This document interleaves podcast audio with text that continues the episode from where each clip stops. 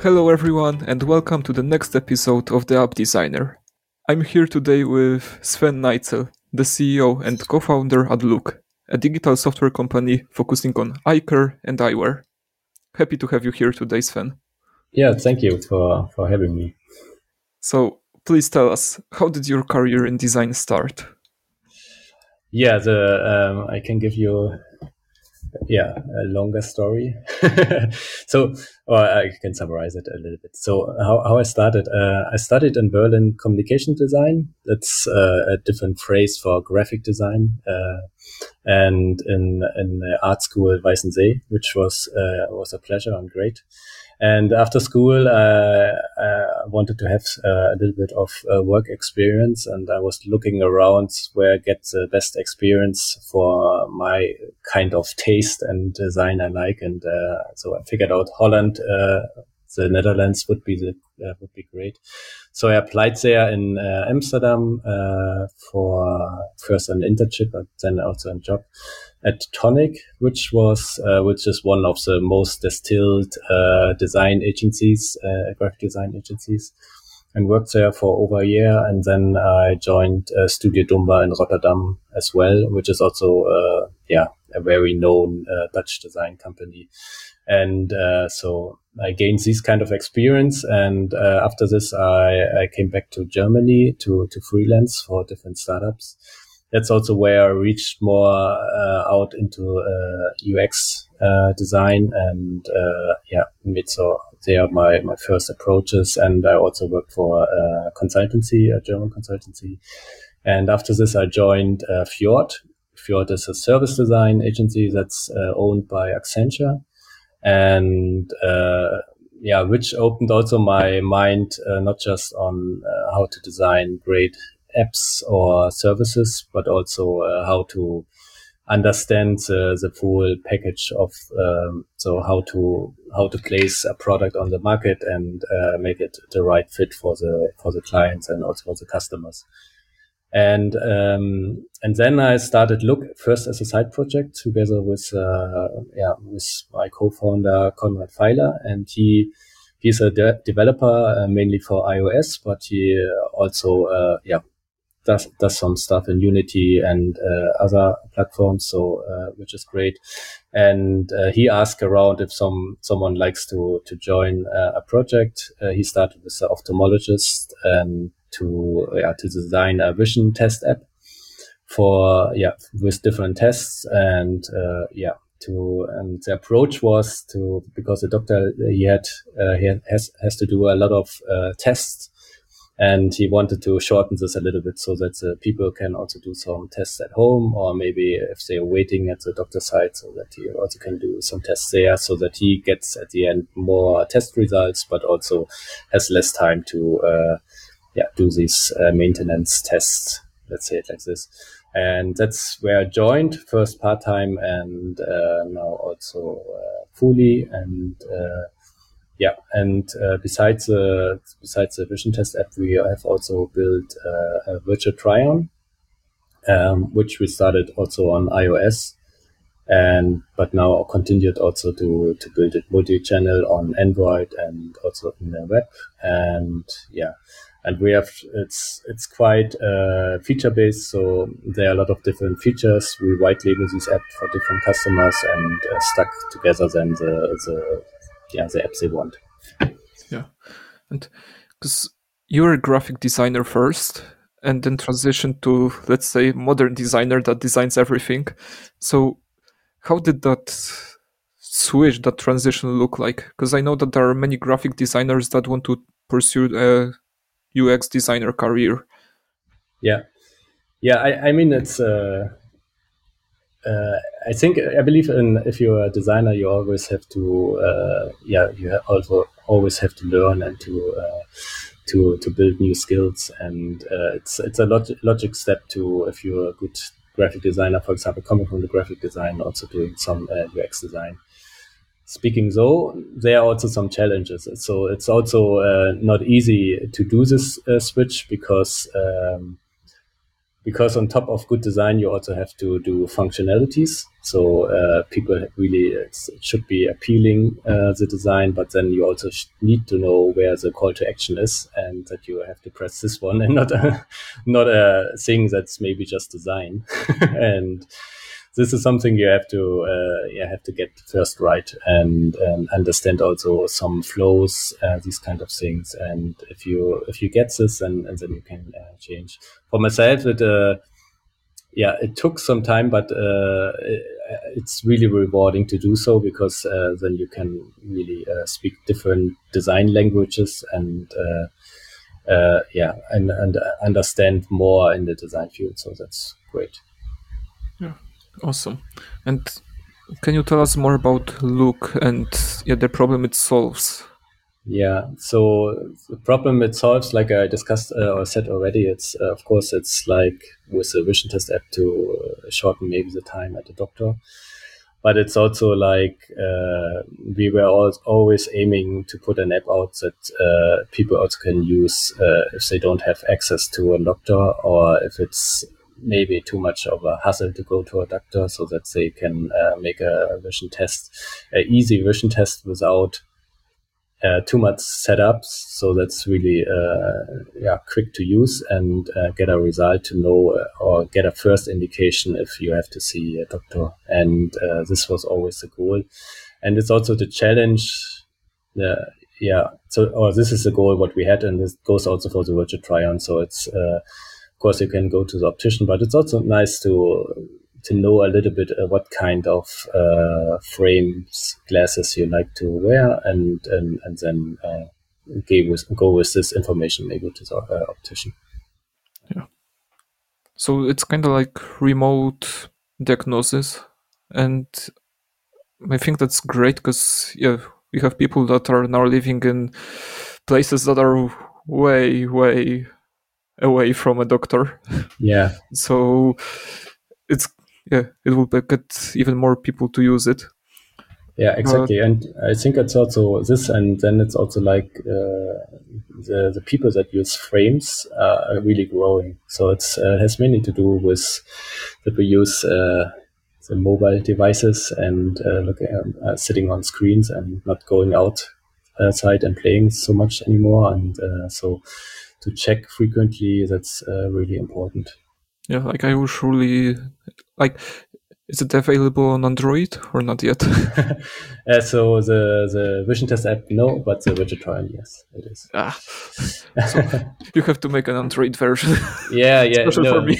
No, I know, we know. Because I can see from myself that, I have 3 pairs of glasses and I have to change them because, since the last year, my vision dropped, and I think it dropped extremely. Yeah. And having such an app, it would very come in handy. So I think it's there are some tricks if you look up once in a while out of your window. That's quite a good thing to train your eye. And what were the design challenges with Looc? Yeah, for the vision test app, it's you have the people using this app, of course, then they have they're curious about their vision. So it also, if you have this in mind, they will have some problem. Also, they have some problem with vision. So it's designing for people that's already a little bit handicapped in their vision. So that means what we took care of is in the design that it's really bold, so it's quite in a contrast, the design.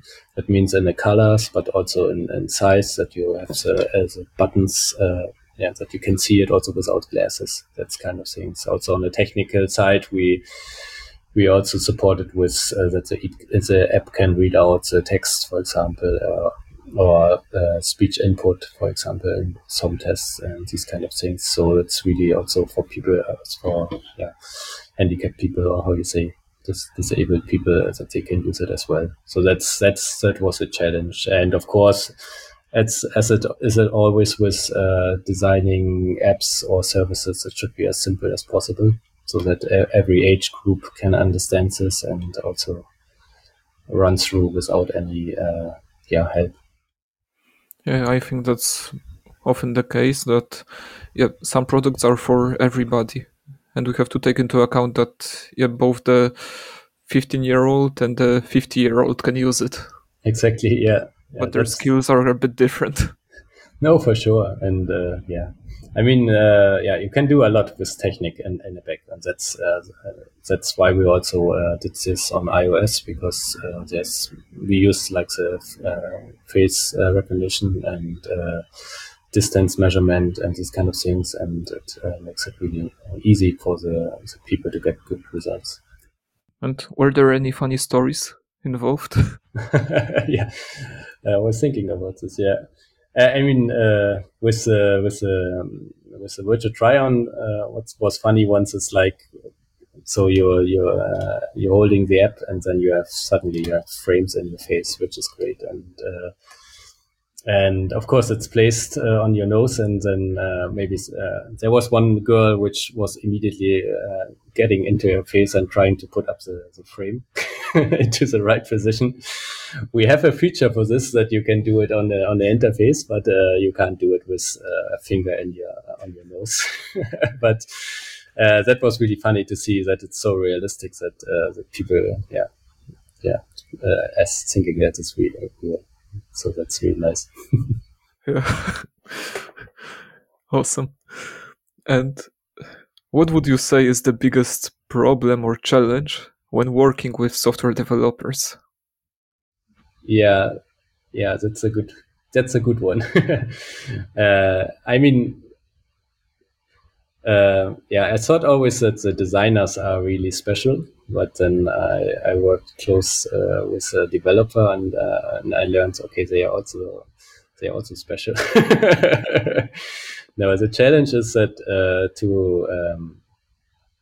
everyone thinks that their part in the development of a product is the most important one, and I guess that's a challenge to get some empathy for each other and understanding that every part of it is really important to make a great product. And it's even not stopping at design and development. It's also, for example, business design, or taking marketing in consideration, or and even maybe service design, or some research upfront to understand the personas, the customer really good, to build a product which works. So to understand this whole picture that everyone is important, if the team does this, then you get also a really good result, because then you're also reaching out and asking questions which are really important. Because if I know that this is really tricky to develop, then I might have an easier design. If I can come up with a design in 1 hour, which is easier than, so why not doing it? But then you have to talk to each other and understand what's the challenge here for the next development. Yeah, exactly. Like the communication in a team is very important, but people have to understand that everybody's equal on a team. It's not that I do more and I do more, but we both do our work, and that's why the project keeps going. And exactly. And and then it's also really rewarding, because for a developer it's magic if a good design appears. And then you think, I like to develop this. And on the other hand, it's also always for the designer really rewarding to see if suddenly something is clickable and works. Then it's really this is good. And then if you're on top of it, work together and say, okay, let's do a transition a little bit different, because we can do more out of this. Then it's even more, even better. How do you know that a design is good? It's a gut feeling. No. How do you know it's a design is good? If it's a little bit timeless. So, if and this is also for app design, if after 3 years, I think the time frames are a little bit shorter in interface design. But if it's after 3 years still, you can look on it and it works and it's fine, then it's already quite a good sign for it. And for the rest, for myself, it's a little bit taste. So of course, everyone has a different taste. So, but for me, it's always a combination about bold, big shapes and small, detailed shapes. And this goes also, and this you can also use for app design. That, for example, you have a nice call to action, which is really calling out. But maybe you have some site information or some other buttons which are more secondary, but still it's worth to read it. And if you design these also very well, then it works or starting to work. Yeah. Awesome. Yeah, very awesome. And how does typography play into that?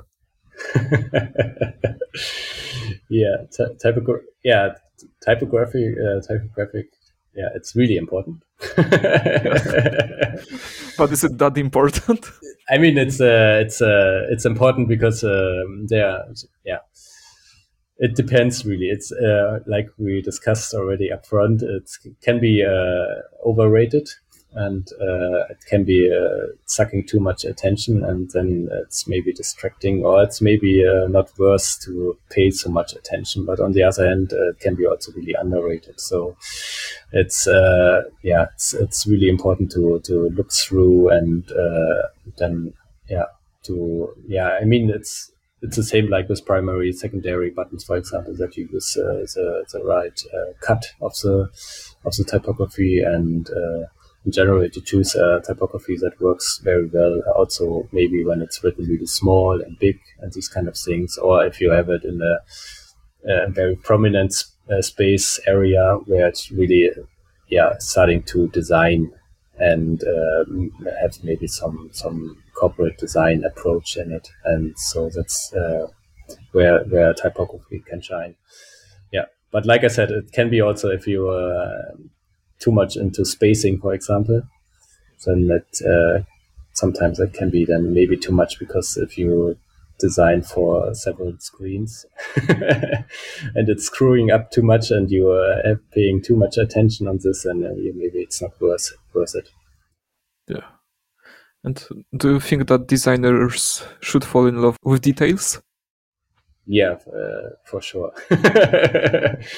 But you have to choose your battle. I have to say, you have to choose. So where's the moment to shine and to design details, and where it's not so important. So that's really choose wisely where you put your attention to. It's more also a time constraint that you have there. But I think details are really important. Yeah, but too much focus on details, you can keep the project going and going, because we just have to focus when working on an app or something that's really important, and not if this button should be like this or like that, and wait a week before launching. Exactly. I'm a big fan of iteration, I have to say. So I really, for me, the first.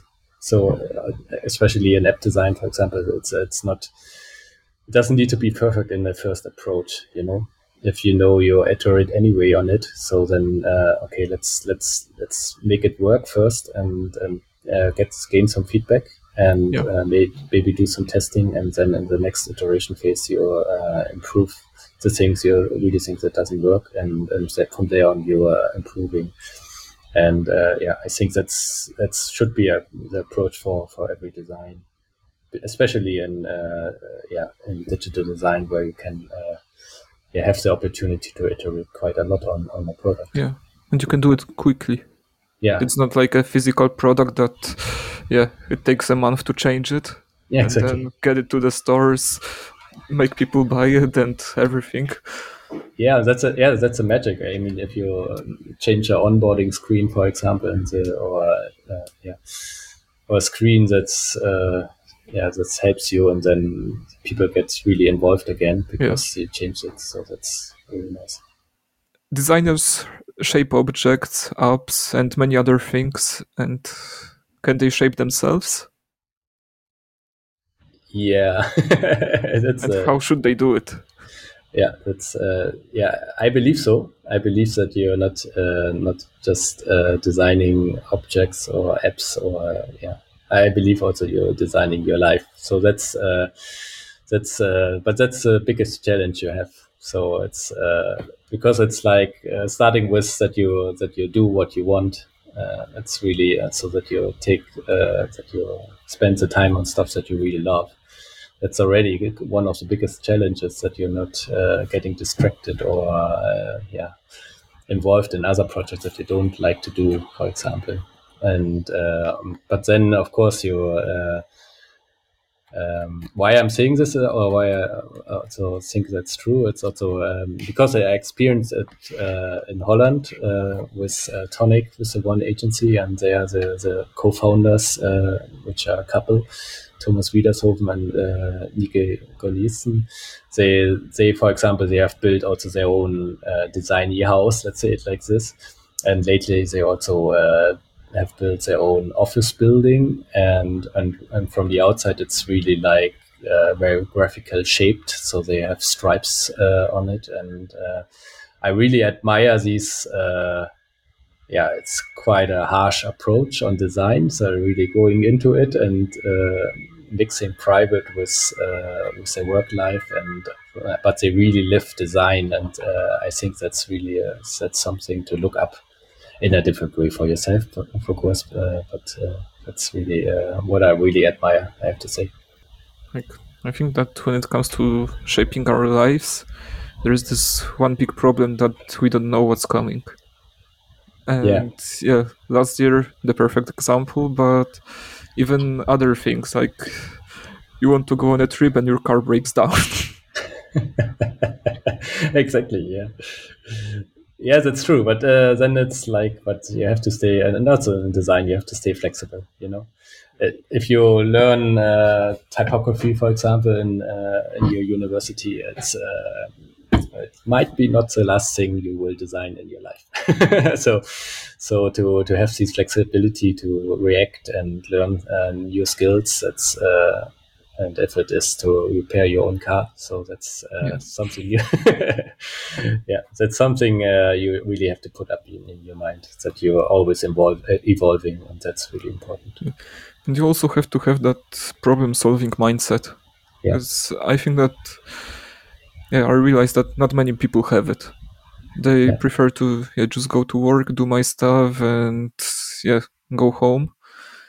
And they don't think that it can be done better.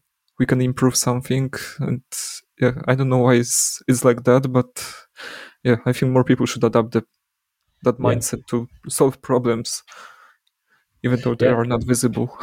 Yeah, I think so too. I think so. Yeah, if you have this kind of mindset, you will also use it on your private life.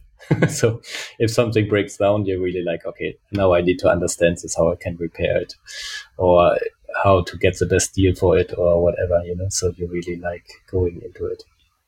Yeah. And some people believe that design is easy. And what do you think about that? It always looks like, if it's good design, you're always like, of course, that's how it should look like. But the good design, the simple design, that's always the hardest to reach. And the design that's appealing, or it doesn't matter. So it doesn't matter, it's wrong, but it doesn't bother you. So that's always the hardest thing. And to reach it, there's always a lot of work and iteration on top of it to get this. But if you get it, then it's also getting a little bit classy and timeless, because then you may be cutting out also some too obvious trends. Yeah. And what are your predictions on the future of design, where it's heading, and how it will affect the next years? Yeah, so I think the evolution of design, it's really, I believe it's a really, as I've seen it, it's a really good one. So it's like when I started, it was more graphic design, and before it was more print, and then also the digital design came, and with service design, you have seen already that you are really involved into shaping a product for the customer in a whole sense, and also understanding business, and that's the direction where it goes right now. And what I would love to see, and what I was thinking about is, it's also like maybe these Corona apps which are out there, and they are also, at least here in Germany, they are pushed by the government. And if design goes into political scene, let's say it like this, or area, it's really getting really interesting, because you can move a lot. So you can really help people, for example, stay safe and get a prediction or whatever. And then you're really getting design, getting a lot of influence, and can help making a better society . And this, I think, it's really it's a good direction where it heads. Of course, we have to take care that it's not used in a wrong way. But I think that's the beauty of design, that can be applied anywhere, no matter the sector, the project, the app, whatever. Like, it can improve everything. Yeah, for sure. It's really. Yeah, that's the magic, and that's also the nice thing, that you always, every new design project is a new project that you learn of, and a new area you learn. Yeah, and do you have any tips for someone who wants to get into design or is at the start of their career? It's good to learn. It's so I mean, and sometimes, for example, in my career. Or my school, they were always teaching like you have to be self-employed, you have to start your own business, these kind of things. And but for myself, it's it was more like, okay, where can I learn or improve myself the best? So what's whom do I need to know to learn the most? So where do I need to work to learn the most? What kind of skill do I want to learn? And to consider this really wisely, where do I need to go to learn, and that's maybe a good advice, because so kind of like looking for a mentor. If you find a mentor, that's perfect. But it could be also an agency, it could be also an internship, it could be also like if you're still studying. You go to a foreign country to see maybe how the country is tackling design, or a certain scene. But I think these kind of mentorship in mind. So where can I learn? And it's always, you never stop learning, and you always reach a new point in design life, and then you need another one to teach you something. And that's because then you're also, the good people, they listen a lot. And that's, maybe you should listen a lot. Like, also the thing that you mentioned about different countries, like design is dependent on the country, the culture is different, people act differently, and if you want to design the next app for, let's say, Spain, and you live in Poland, you better move to Spain for, let's say, 3 months or a bit longer to understand their culture. Yeah, for sure, and or have someone from Spain that has the input, for example, and you can learn from the person. So it's always good also to have international people around yourself.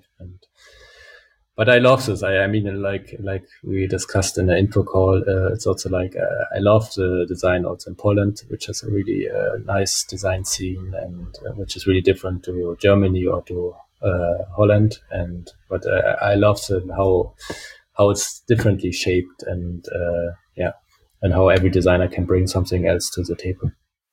Yeah, happy to hear that as a guy from Poland. Although I'm not a designer. You have a good scene, and it's a lot of good illustration. That's it. Yeah. Yeah. So Sven, where can people find you? You can look up Looc, Looc.io. So that's the company we have built, and where you can see our projects, and also there you can reach out to me or to us. And of course, if you have any question or anything, please reach out, and I'm also happy to discuss things on a call. Awesome. So thank you for today and see ya. You're welcome. Thank you.